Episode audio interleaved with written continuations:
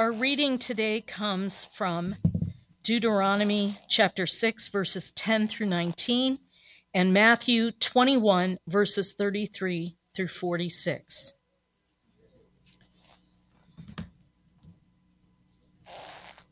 And when the Lord your God brings you into the land that he swore to your fathers, to Abraham, to Isaac, and to Jacob, to give you, with great and good cities that you did not build, and houses full of good things that you did not fill, and cisterns that you did not dig, and vineyards and olive trees that you did not plant.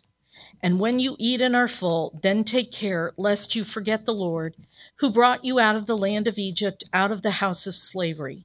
It is the Lord your God you shall fear. Him you shall serve, and by his name you shall swear. You shall not go after other gods, the gods of the peoples who are around you. For the Lord your God in your midst is a jealous God, lest the anger of the Lord your God be kindled against you and he destroy you from off the face of the earth. You shall not put the Lord your God to the test as you tested him at Massah. You shall diligently keep the commandments of the Lord your God and his testimonies and his statutes, which he has commanded you. And you shall do what is right and good in the sight of the Lord, that it may go well with you, and that you may go in and take possession of the good land that the Lord swore to give to your fathers by thrusting out all your enemies from before you, as the Lord has promised. Here, another parable. There was a master of a house who planted a vineyard and put a fence around it and dug a wine press in it and built a tower and leased it to tenants and went into another country. When the season for fruit drew near, he sent his servants to the tenants to get his fruit.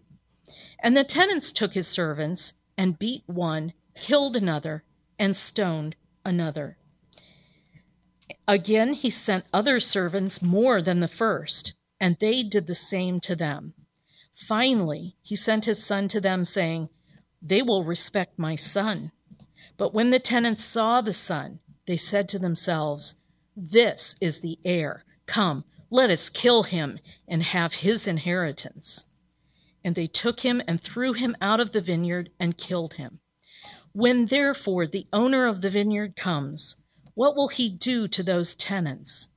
They said to him, He will put those wretches to a miserable death and let out the vineyard to other tenants who will give him the fruits in their seasons.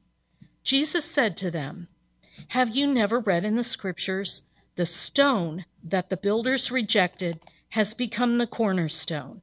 This was the Lord's doing, and it is marvelous in our eyes. Therefore, I tell you, the kingdom of God will be taken away from you and given to a people producing its fruits. And the one who falls on this stone will be broken to pieces, and when it falls on anyone, it will crush him. When the chief priests and the Pharisees heard his parables, they perceived that he was speaking about them. And although they were seeking to arrest him, they feared the crowds because they held him to be a prophet. This is the word of the Lord. Well, I, I was quite tempted this morning actually to completely change the, the content of the sermon to a totally different message. Um, I, I, I, heard a great summary of the book of Acts last night. And um, let me just say, we've done a series in Acts uh, and we've also spent much time in Acts 2. But, you know, as a believer, uh, you read the Bible over years and you see all these things that are just eye opening every time. They're just constantly, uh, you know, expanding your understanding of who God is, his glory, his power, what he does in the earth, what he does with his people. And so uh, I was really tempted to to change it, but I think actually that this was good to read for today. Um, last week we, we started off by noting that Christianity is not an abstract religion. Christianity is not a set of beliefs that are held in the mind and just have to be agreed to in the mind, and then you're a Christian. Uh, Christianity is a holistic worldview. Uh, to use the language of the postmodern philosophers, Christianity is totalizing. It it has total claims about life, the nature of the universe, the nature of the world, the nature of every person you've met, even yourself. And Christianity must be pressed out into all of life, therefore. Because Jesus Christ is Lord of all of life and all of the universe, then he must become the, the Lord of your life. And as a disciple, you're seeking to make his lordship real. Uh, one, the reason I brought up that summary of Acts was that the, the summary that I heard of Acts presented Acts in a different uh, framework. And instead of looking at, uh, although many good things we've, we've talked in, in Acts before, this summary that the, the sermon was on, I was watching it on YouTube, uh, the, the summary uh, was about the fact that Acts really can be considered to be the greatest testimony to the Lordship of Jesus Christ. And a student of Acts, or someone who's read the book of Acts, you may understand that the book of Acts is filled with, and in fact, actually, really the kind of the way the stories move along is confrontations where the apostles and deacons and various Christians are giving presentations of the gospel, and then they get in some sort of uh, legal trouble they either uh, the Sanhedrin or a Roman official uh, throw them in jail. And then the entire point of the book of Acts at that point is saying that they're let out of jail. Why? Because they shouldn't be in jail. They're exonerated over and over again by Jesus Christ. The book of Acts actually ends with the fact that Paul is in, in jail, but he doesn't, that's not the time that he dies. He's actually let out of jail.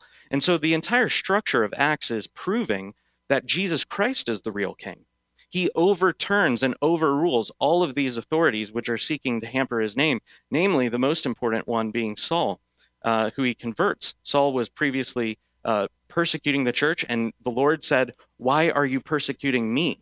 And so Jesus Christ unites with his body. He identifies with his people in a way that he himself is saying that Paul is persecuting him. And so we see this structure of the lordship of Jesus being expanded in Acts. Acts is the final testimony in the written record of the New Testament that Jesus Christ is Lord. And by testimony, I mean the, the epistles contain that idea, but their doctrine and their kind of a narrative of what's going on behind the church. Acts is the capstone of the gospel in which Jesus Christ is saying that he's the Son of God and the Christ, the true King, to sit on the throne of David. And as we understand that, uh, that really helps us to understand what Jesus is talking about in this passage uh, with the parable of the tenants. And we're going to see how that plays out. But like I said last week, Christianity is not an abstract religion, and also Christianity is a set of val- it's a it's a set of values and a faith which is living and active, and that faith is not just held in the mind, but also believed and trusted on in the heart. And therefore, we have to understand that Christianity is not just about individual salvation you are saved individually, one at a time, but as a people, as the church, God is forming us for a particular mission. And that mission is to carry on what happens in, uh, the, in the book of Acts. Uh, Luke begins his book in Acts chapter 1 by saying, In my last book, Theophilus, he was writing it to a person. Uh, this was a personal account that Luke was commissioned to do. I'm not sure if he got any money, but he was writing it, and he said, in the first book, I dealt with all that Jesus began to do and teach. And so the implication here in Acts 1 8, Jesus says to his apostles, I will send the Holy Spirit, and in that day you will receive power, and you will be my witnesses first in Jerusalem and then Judea. And Jerusalem, if you don't know, is in Judea. So it's not like he says Jerusalem, Judea, and Samaria. It's not like the Tri City region or Ohio, Indiana, and Kentucky. Uh, he's saying, You're going to be my witnesses in Jerusalem, then expanding to Judea, then expanding to Samaria and the surrounding regions, and then the utmost parts of the earth.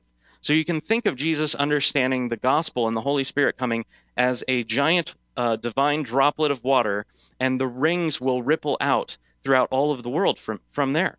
And so, yes, we are saved one at a time. It is important and vital that you come to acknowledge the lordship of Jesus Christ individually, but as a people, as churches, as families, as schools, as as a, a, culture within the larger culture, we must press out the lordship of Jesus into every aspect of life.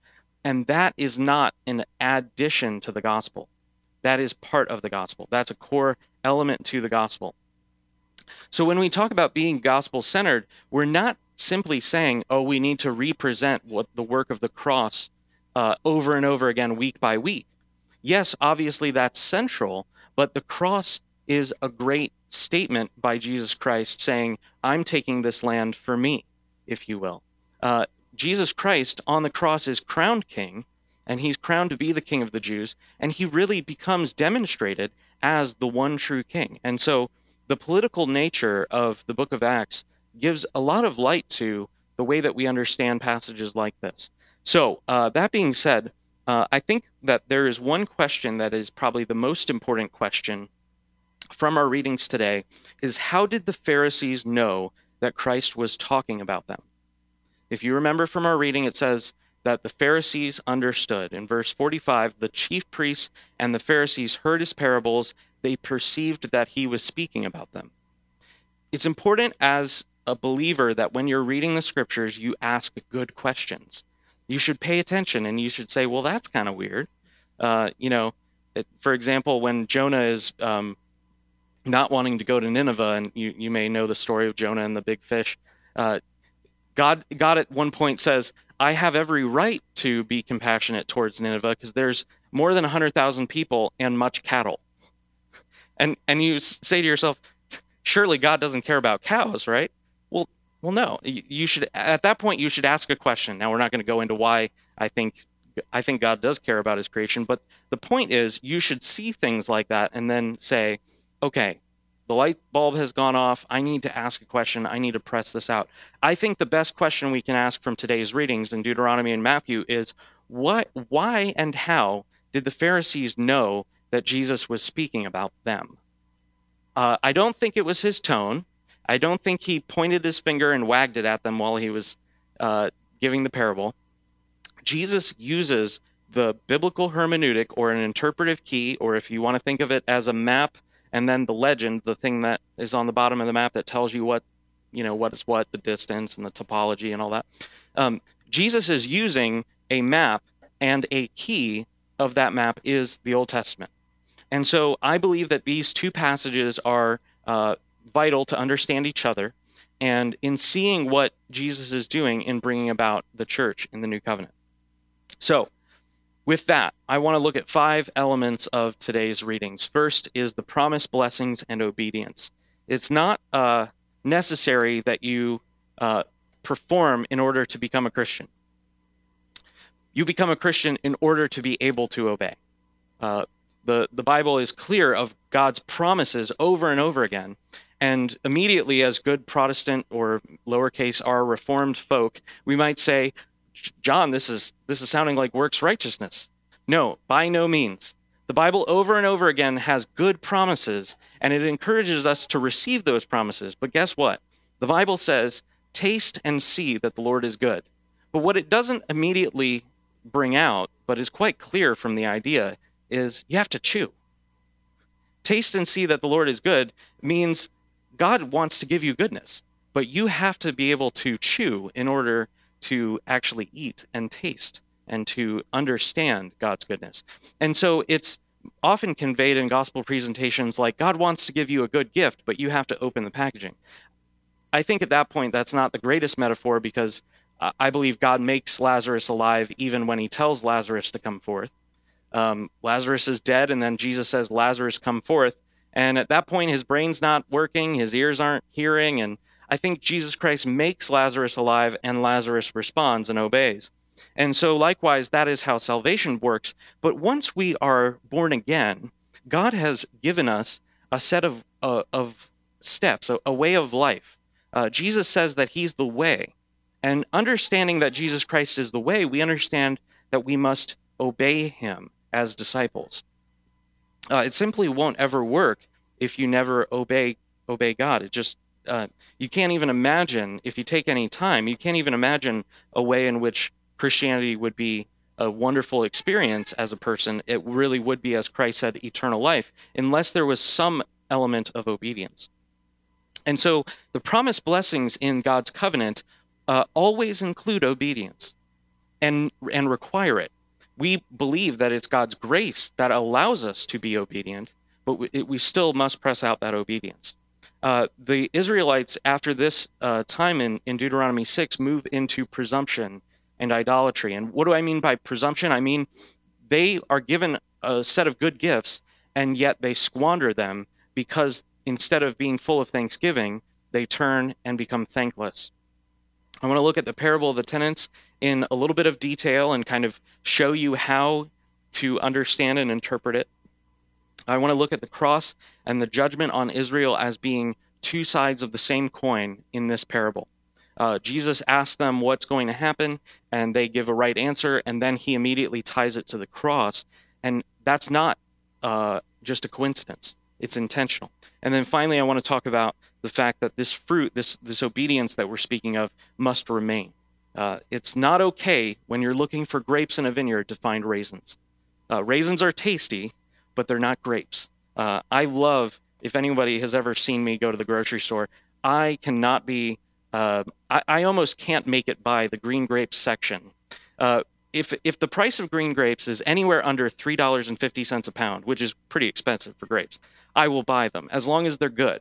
If they're bad, if I see one moldy one in the bunch, I won't buy it because then tomorrow they'll all be moldy. And, and the point is, I never go and buy raisins. Um, I always am able to walk right by the dried goods section because they're not as appealing. And so fruit must remain. It's not enough to show signs of life and then fall away from Christ and then have some some some sort of understanding like, oh well, I used to be a Christian or I've been to church a lot. Uh, fruit must remain, and it's God's intention that that fruit would remain. He's at work preserving it for you. So. Uh, let's go back all the way to the beginning of the Bible. God creates the world. He establishes the the people. He, he divides the nations at the Tower of Babel and sends the nations throughout the world, and he chooses a special nation called Israel. Now, he says clearly that he didn't choose them because of anything that they had done good. It's more uh, just for them to be an example for the rest of the nations. It's kind of like in a classroom, if you have a, a number of students sitting around and you call one of them up to the blackboard or the whiteboard or the computer, whatever it is these days, and you you have them do a problem on the board. Now, depending on whether they get it right or wrong, it's either a good example or a bad example. But they're called up to the front nevertheless. They're they're being put on display by God in the historical understanding that he is working through these people in order to demonstrate to the world what it's like for a nation to have God's laws. And having God's laws beforehand requires God's grace. And so he gives them a wonderful piece of land, probably one of the most special places in all of that geographic region. God chooses this land and he uses the language of, of that's very similar to the Garden of Eden in how he describes this land. It's kind of like God's new garden uh, in the Mediterranean. God desires to bring his people into this land, but if he gives them good gifts without first preparing their heart, it will be clear that they are idolatrous and they will slip away from obedience. Verse 18 and 19 You shall do what is right and good in the sight of the Lord, that it may go well with you, that you may go in and take possession of the good land that the Lord swore to give to your fathers. God is not bringing Israel into a wilderness. They were captives in Egypt. God says that I carried you out on eagle's wings. This was a mighty rescue operation by God. God, through his divine power, wrought terrible plagues on Egypt, destroying their economy, humbling their army, and killing all the firstborns, such that Egypt was shamed.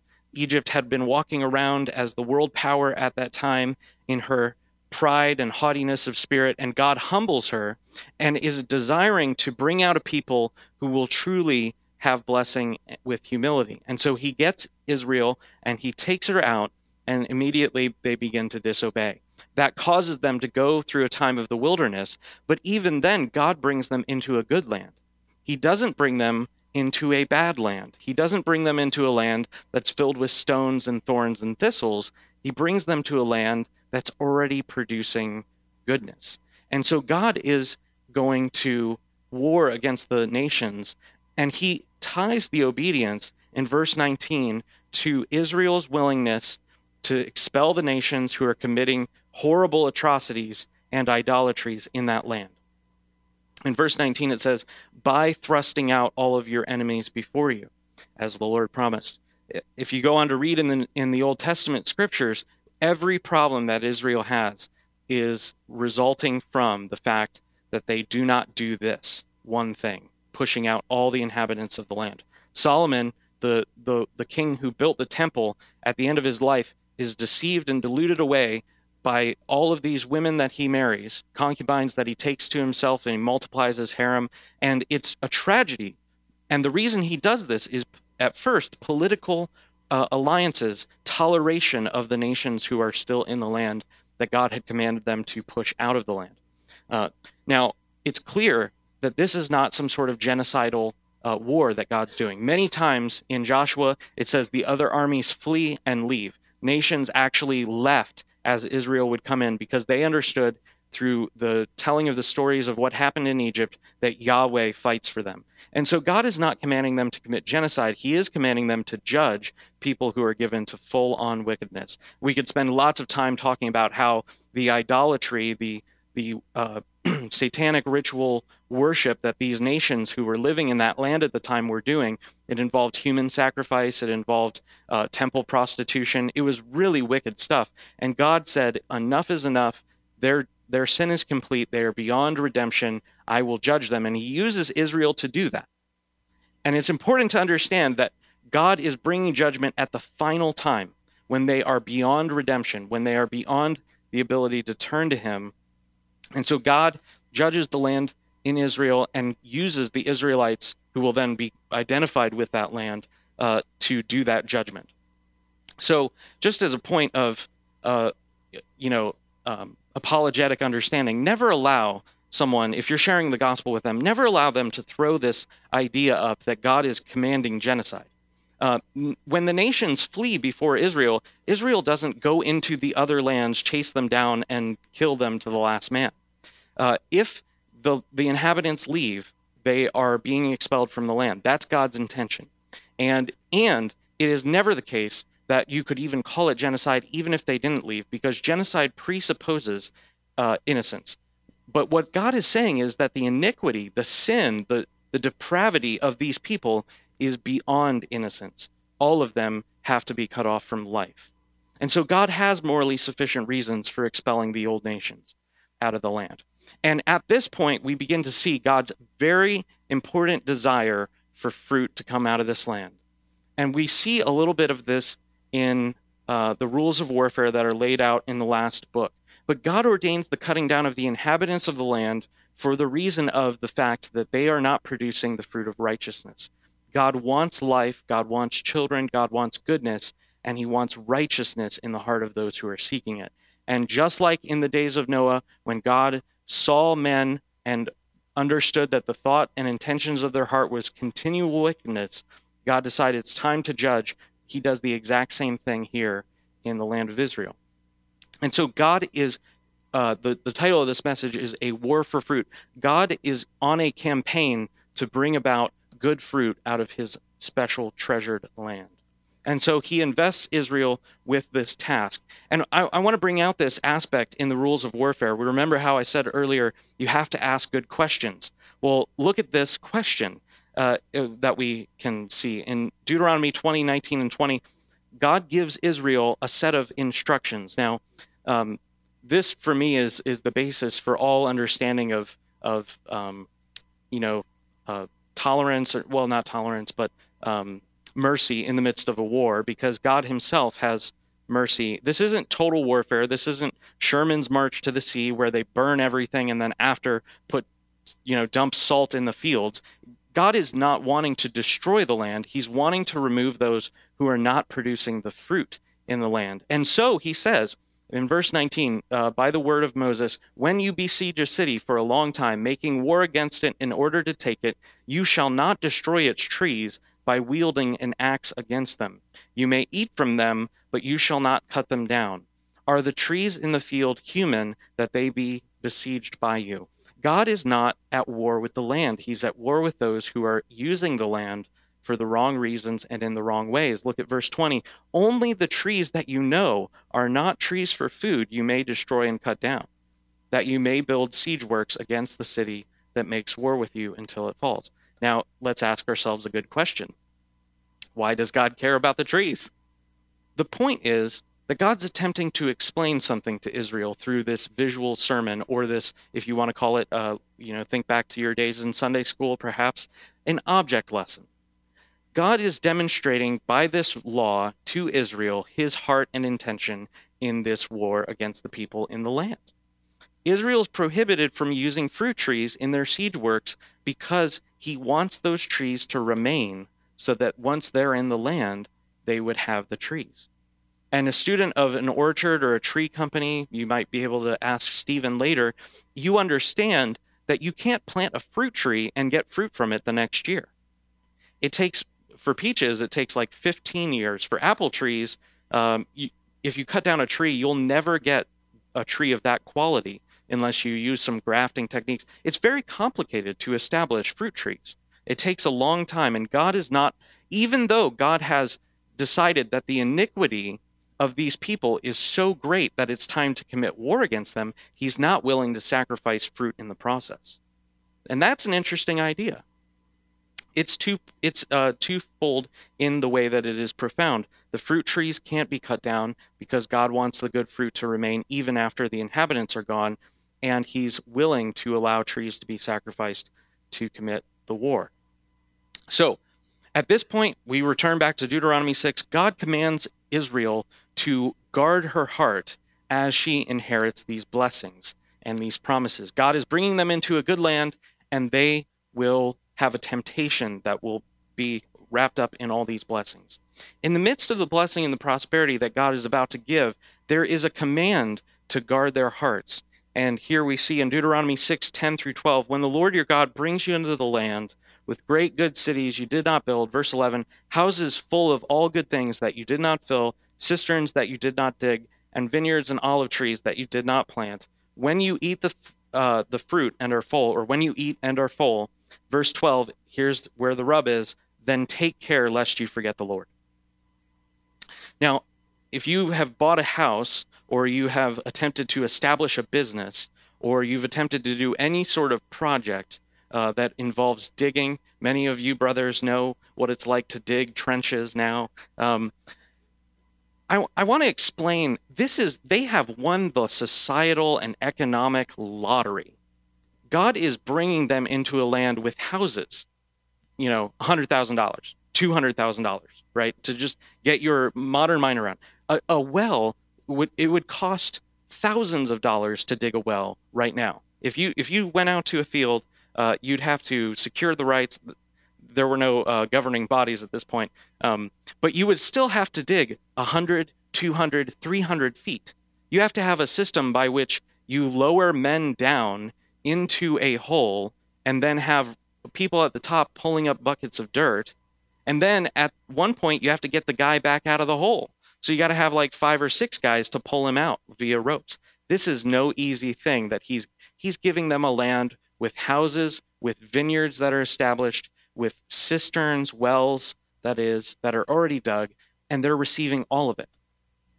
And then he says in verse 12, take care lest you forget the Lord. And so this idea is Israel is going to receive a great and good gift. God is going to bless them with in literally insane levels of prosperity and blessing and goodness. And yet, God understands what's in their heart. And so he warns them in verse 12 take care lest you forget and he identifies it with the Lord who brought you out of the land of Egypt. So they're not going to be slaves anymore. They're going to be landowners. They're not going to have to work for to make bricks. They're already going to have houses. God is giving them grace. And so Israel must be careful how she eats. Now, when I say that, I'm not talking about the dietary laws, although those, although those were in force at the time.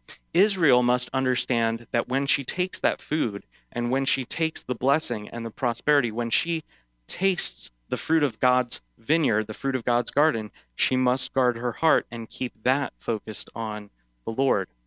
Proverbs 15, 17 says, Better is a dinner of herbs, other translations say vegetables, uh, where love is, than a fattened ox and hatred with it. Uh, any of you young folk who don't like to eat your vegetables, this is a great verse for you. Um, it's better we might be able to extend this verse and say it's better to have a meal where there's thanksgiving right instead of love than a, a fattened ox where there is presumption, greed, a lack of thanksgiving. It's better for Israel to have uh, tempered her, her indulgence of these blessings and, and maintained thankfulness than taken all of these blessings and believed it was their right. It was their their due inheritance. God wants to give his good people get, or give his people good gifts, but a good thing given to someone with an idolatrous heart will destroy them. This is why it's so important as young young men, young women to become faithful now because God when he brings you into maturity as you as you grow up the the temptations and the blessings the volume gets turned up on both. And so here this this is demonstrating that Israel although she's been given grace by God, she's been given the law, she will not preserve her heart in the true faith of Yahweh, but will move on to idolatry.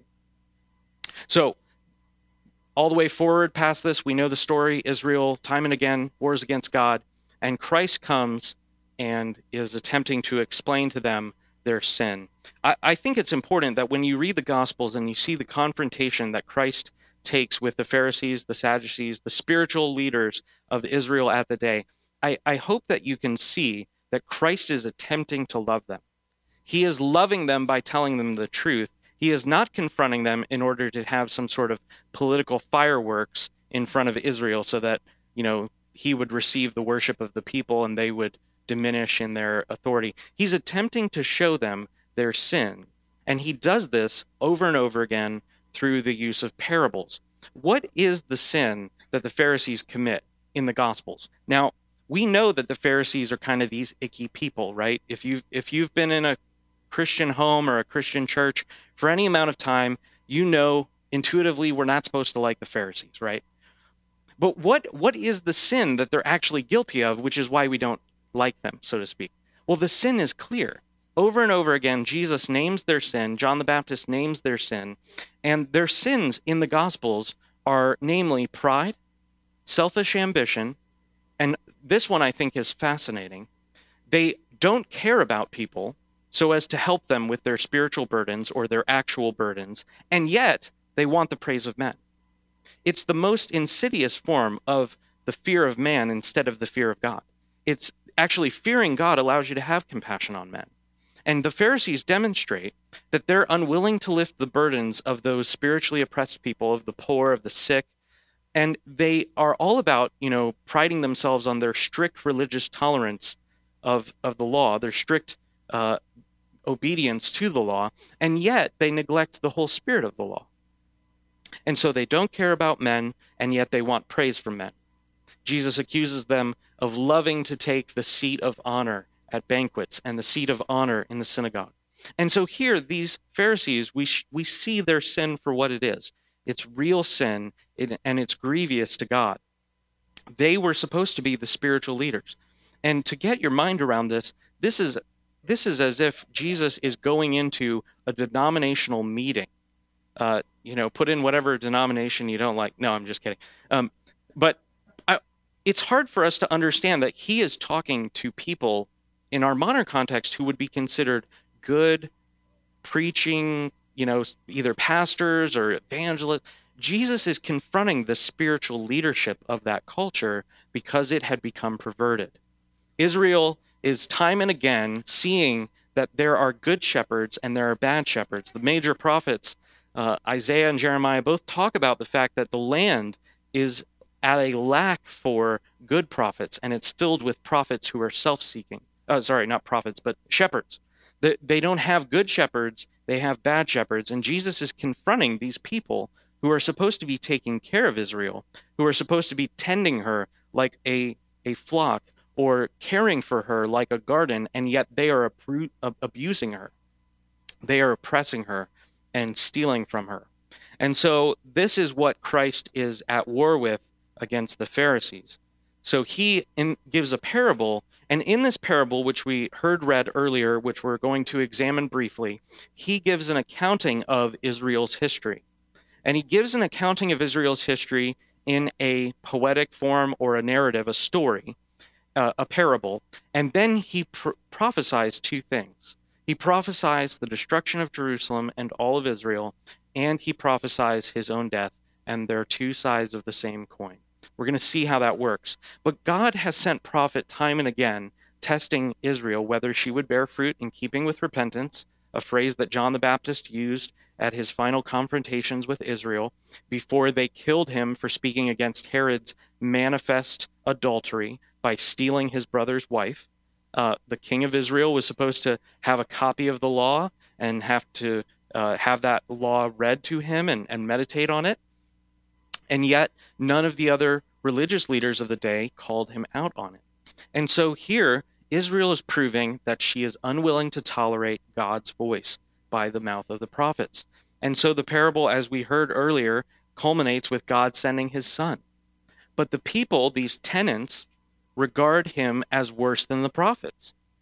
It says about some of the prophets that they didn't even kill them, they just, you know, abused them and sent them on their way. Now, we know from history many of the major prophets uh, actually died horrific deaths uh, because because of Israel's sin. But here in the parable, it says that they treat the son worse than the hired attendants who are coming to get the fruit. These these guys who we understand to be prophets. And so Jesus, at this point in the story, invites them to finish it.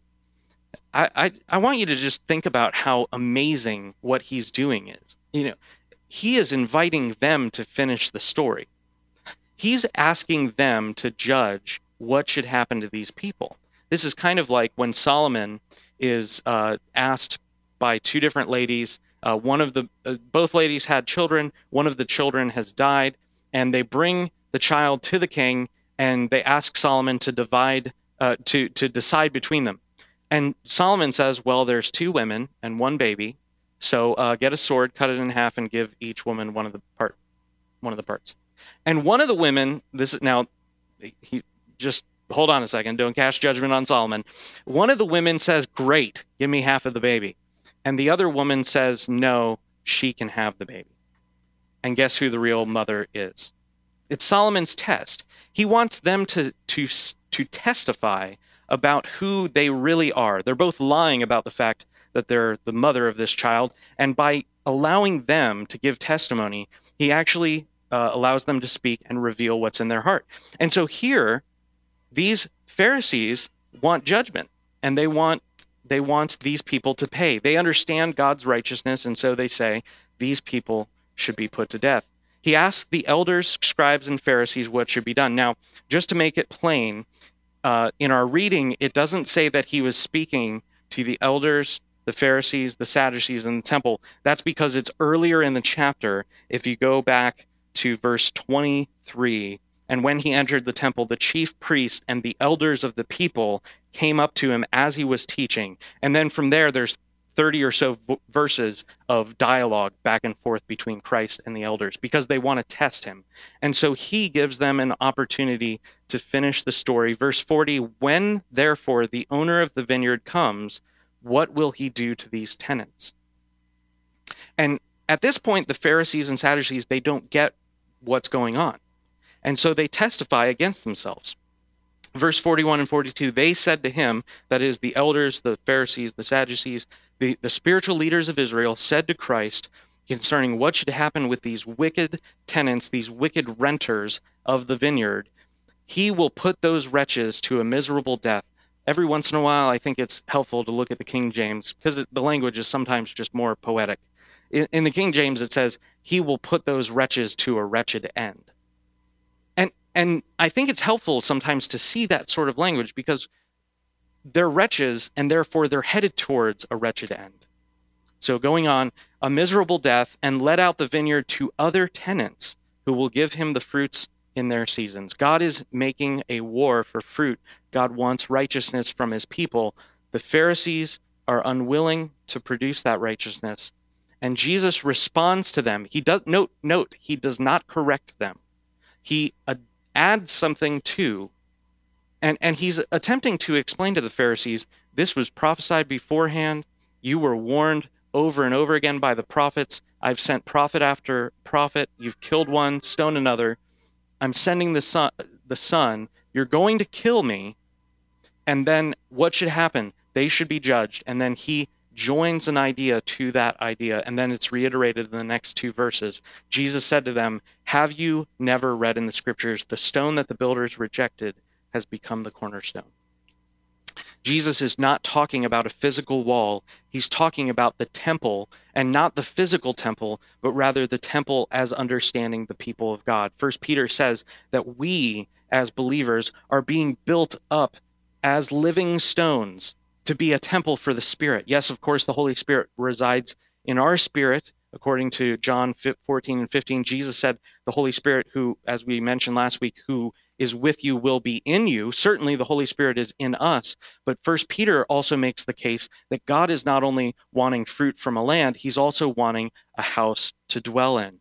He's wanting these people to be living stones. And Paul in 1 Corinthians says, if anyone builds, he must be uh, considering the foundation, and he must not build on any other foundation than what is laid, which is Christ Jesus. Jesus is identifying himself as the cornerstone, and the spiritual leaders should have been the builders, but they weren't. They rejected him, and by rejecting him, they are bringing judgment on themselves. And we're about to see Jesus reiterate that idea these language these these somewhat confusing language uh, uh, experiences these stories these parables when you're reading the bible as a young believer you have to do the work to get the interpretive richness of what christ is trying to say here out. You have to you have to press it out. And so here jesus is warning them these builders say that it was the lord's doing and it's marvelous in our eyes. They answer extremely well. Christ connects something to their answer and then he reiterates it in these next two or three verses. Verse 43 and 45, Jesus starts speaking again. He says, Therefore, I tell you, the kingdom of God will be taken away from you and given to a people producing the fruits. Jesus doesn't leave the meaning and interpretation of the parable up to question.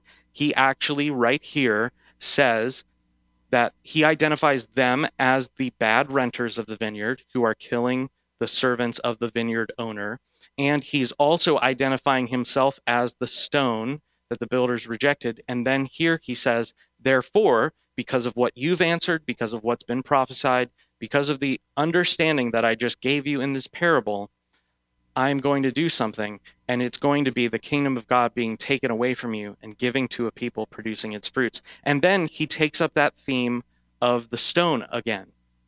He says in verse 45, And the one who falls on this stone will be broken to pieces, and when it falls on anyone, or anyone whom it falls upon, will be crushed. What Jesus is stating is he is the whole point. He is the stone. He's the center of what's happening in God's interaction with the people of Israel and the forming of the church. And should the stone fall on someone, it will be they will be crushed and dashed to pieces, never to be put back together again. But those who are shipwrecked on the rock of Christ, those who land on, those who finally put their trust in Christ, they will be broken so as to be mended. The prophets of old said, The Lord has torn us surely in order to heal us. This is what Jesus is talking about.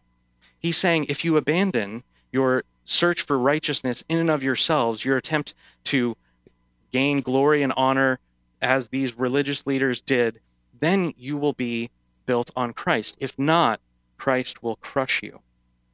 And this is what Jesus is warning them about. And so we understand that these are two sides of the same coin. I want you to see it's kind of it's kind of important that you see that they the verses are tied immediately together. In verse 41, they say that the vineyard will be given to someone else. It's the Pharisees and the Sadducees, the, the elders, the scribes who say that they say the vineyard will be given to someone else, then the next that's you can think of it A. And then B is Jesus says that he will be rejected. He's prophesying his crucifixion. A, then B, and then Jesus reiterates again A and then B. Verse 43 The kingdom of God equals the vineyard. It will be taken away from you and given to a new people.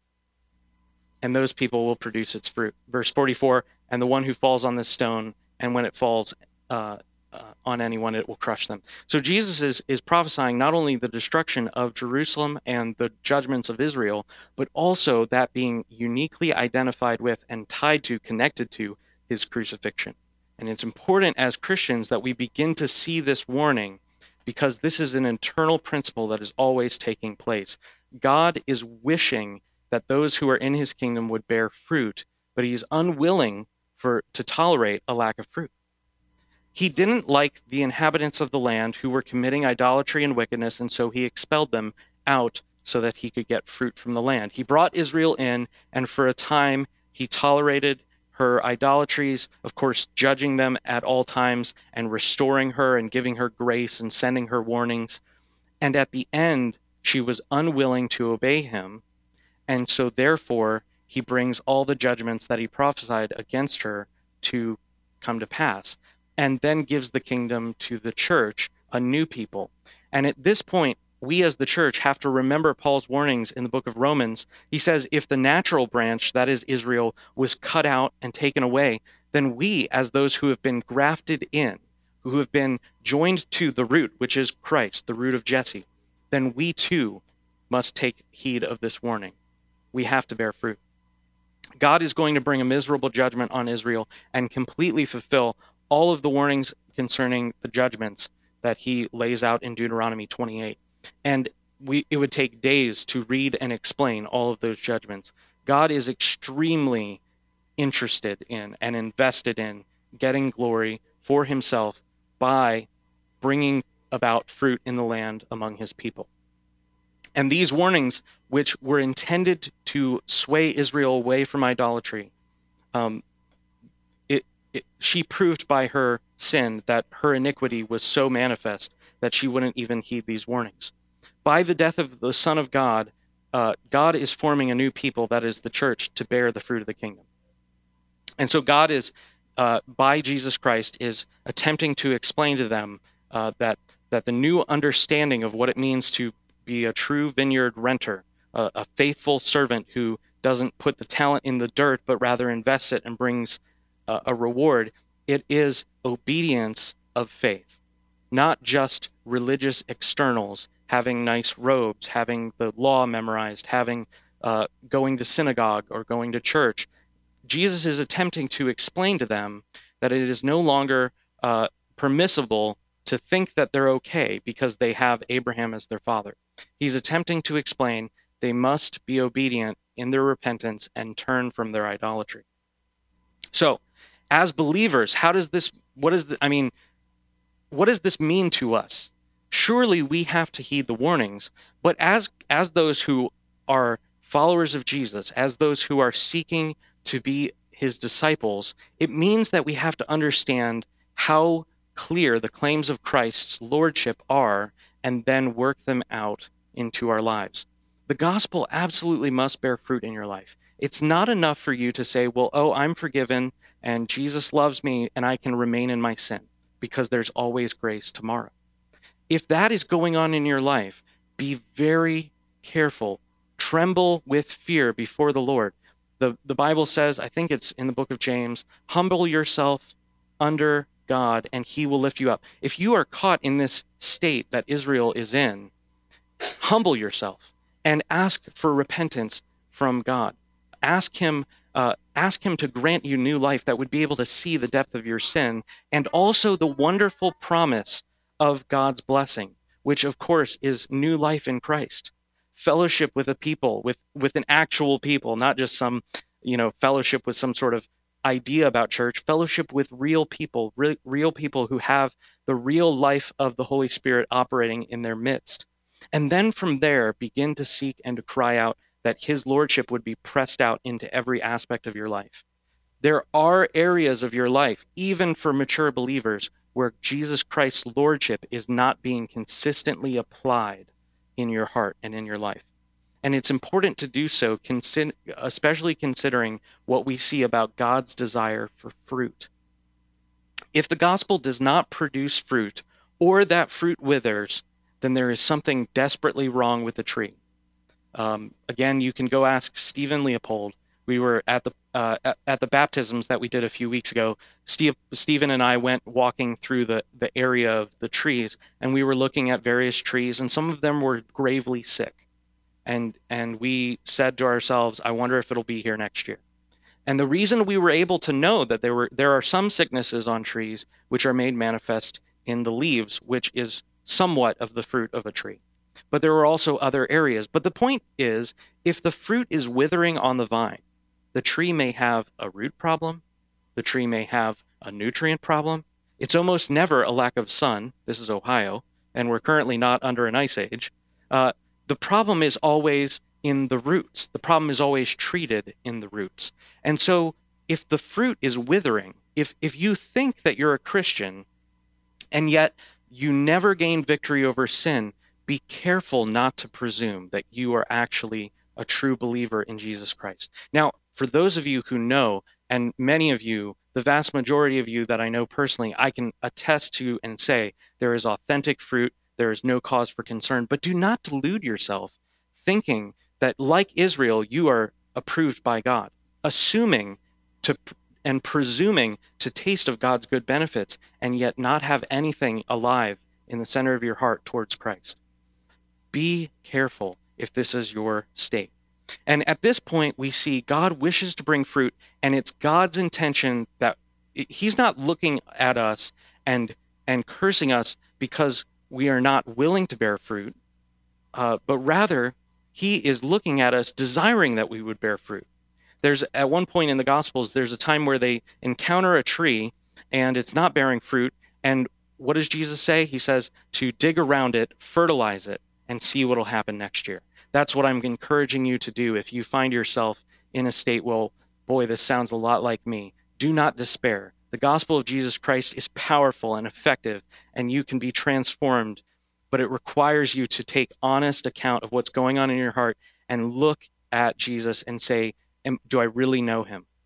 And at this point, we see Christ loves this fruit. The gospel must bear fruit in our lives, and that will take many forms. It won't just take the form of you're nice now and you treat everybody with politeness. It'll also take the form of, uh, you know, relationships, right? The Spirit has fruit. It's the fruit of the Spirit. It's not the fruit of you trying harder, right? The fruit of the Spirit is love, joy, peace, patience, kindness, gentleness, goodness, faithfulness, and self control. And there's no law against any of those things. Those are the only things in life that you can have turned up to a thousand percent and have no problems.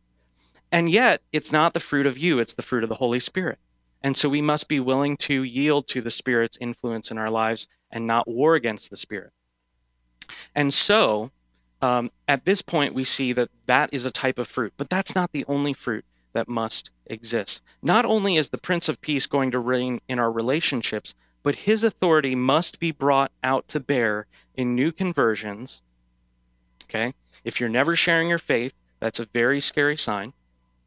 Acts of service, if you're constantly thinking about yourself and constantly thinking about how can I make my life better, instead of ever having the idea about loving your brother that's a scary sign.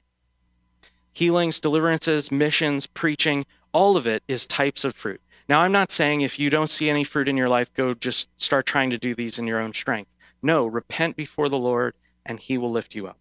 And at this point, we have to understand that God is wishing to make us into a beautiful garden together. It's not just about you, it's not just about me. First John says that if you claim to love God but you hate all your brothers or you hate any of your brothers, then you truly do not know God. The point is this that you must live in harmony both with God and with your fellow man in such a way as to truly love them.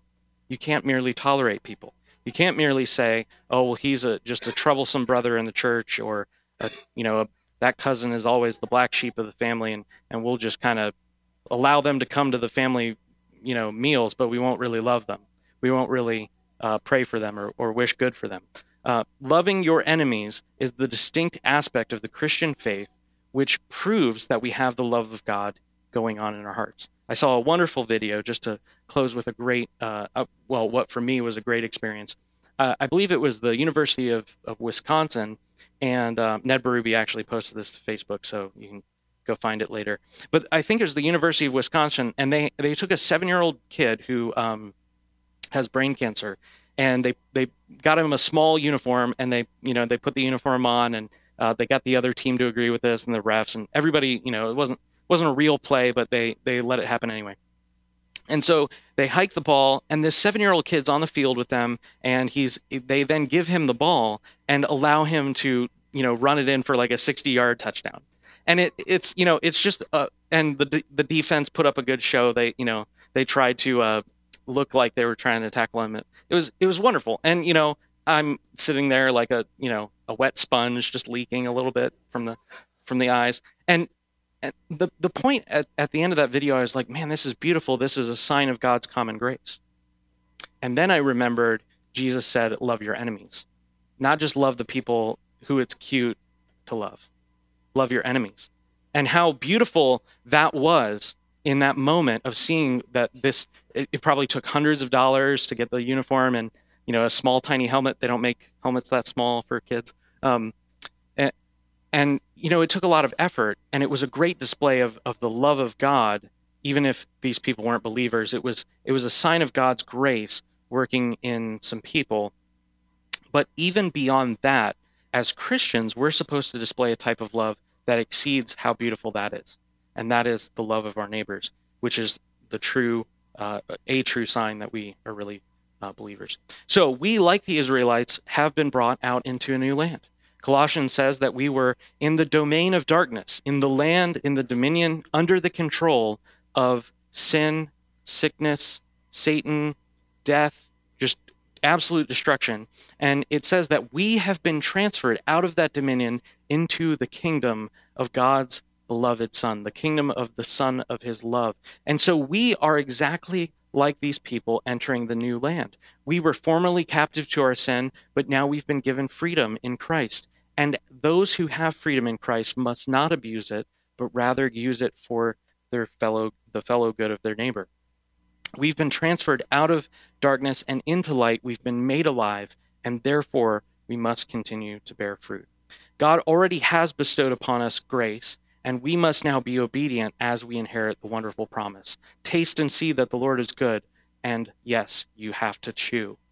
Therefore, the calling of a Christian, the calling of you, the calling of me, is to press out the lordship of Jesus Christ into every aspect of life political, residential, home, life, the way we uh, act in private, integrity issues, character issues, relationship issues, economy. All of life must bear the fruit of Jesus Christ.